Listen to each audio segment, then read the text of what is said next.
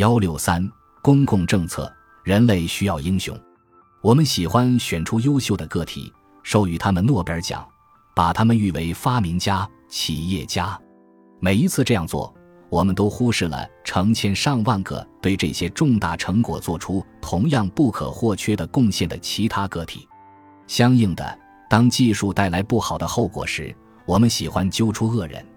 我们把硅谷的企业高管带到国会议员的面前接受审问，威胁要将他们的企业拆得四分五裂。把问题归咎于贪婪的资本家或许能让我们感觉好一些，但这样做对未来技术的发展毫无意义。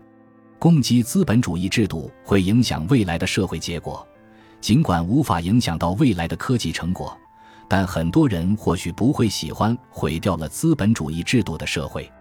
二十世纪时，我们见证过这样的尝试。那么，我们究竟应该做些什么，才能避免科技发展给人类带来不利的后果呢？根据数字创世论的观点，监管的目的在于对开发技术的个人形成约束。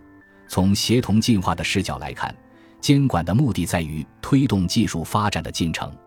根据数字创世论的观点，不合意的结果来自个体的不道德行为，比如不顾社会影响盲目逐利。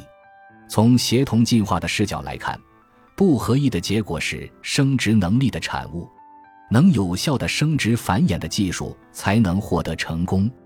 技术的发明者当然在这一过程中发挥了作用，但技术的使用者同样也起到了一定的作用。这么看来，我们是不是应该制定政策，对用户进行约束了？想想隐私保护法。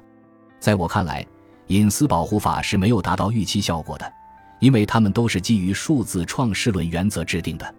这些法规错误地认为，改变了企业的行为就足以实现隐私保护的目标。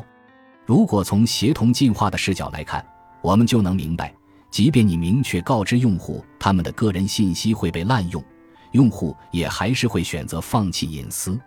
所有的隐私协议都用小字写着你的个人数据将被滥用，但我们往往是读也不读就选择了同意。如何有效地改善个人隐私保护，我也给不出一个具体的方案。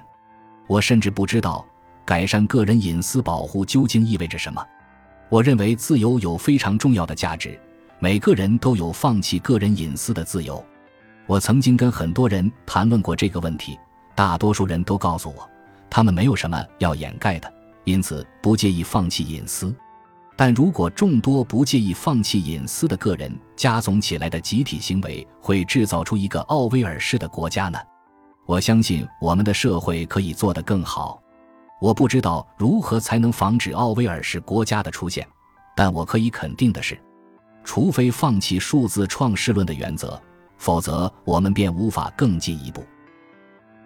感谢您的收听，本集已经播讲完毕，喜欢请订阅专辑，关注主播，主页更多精彩内容等着你。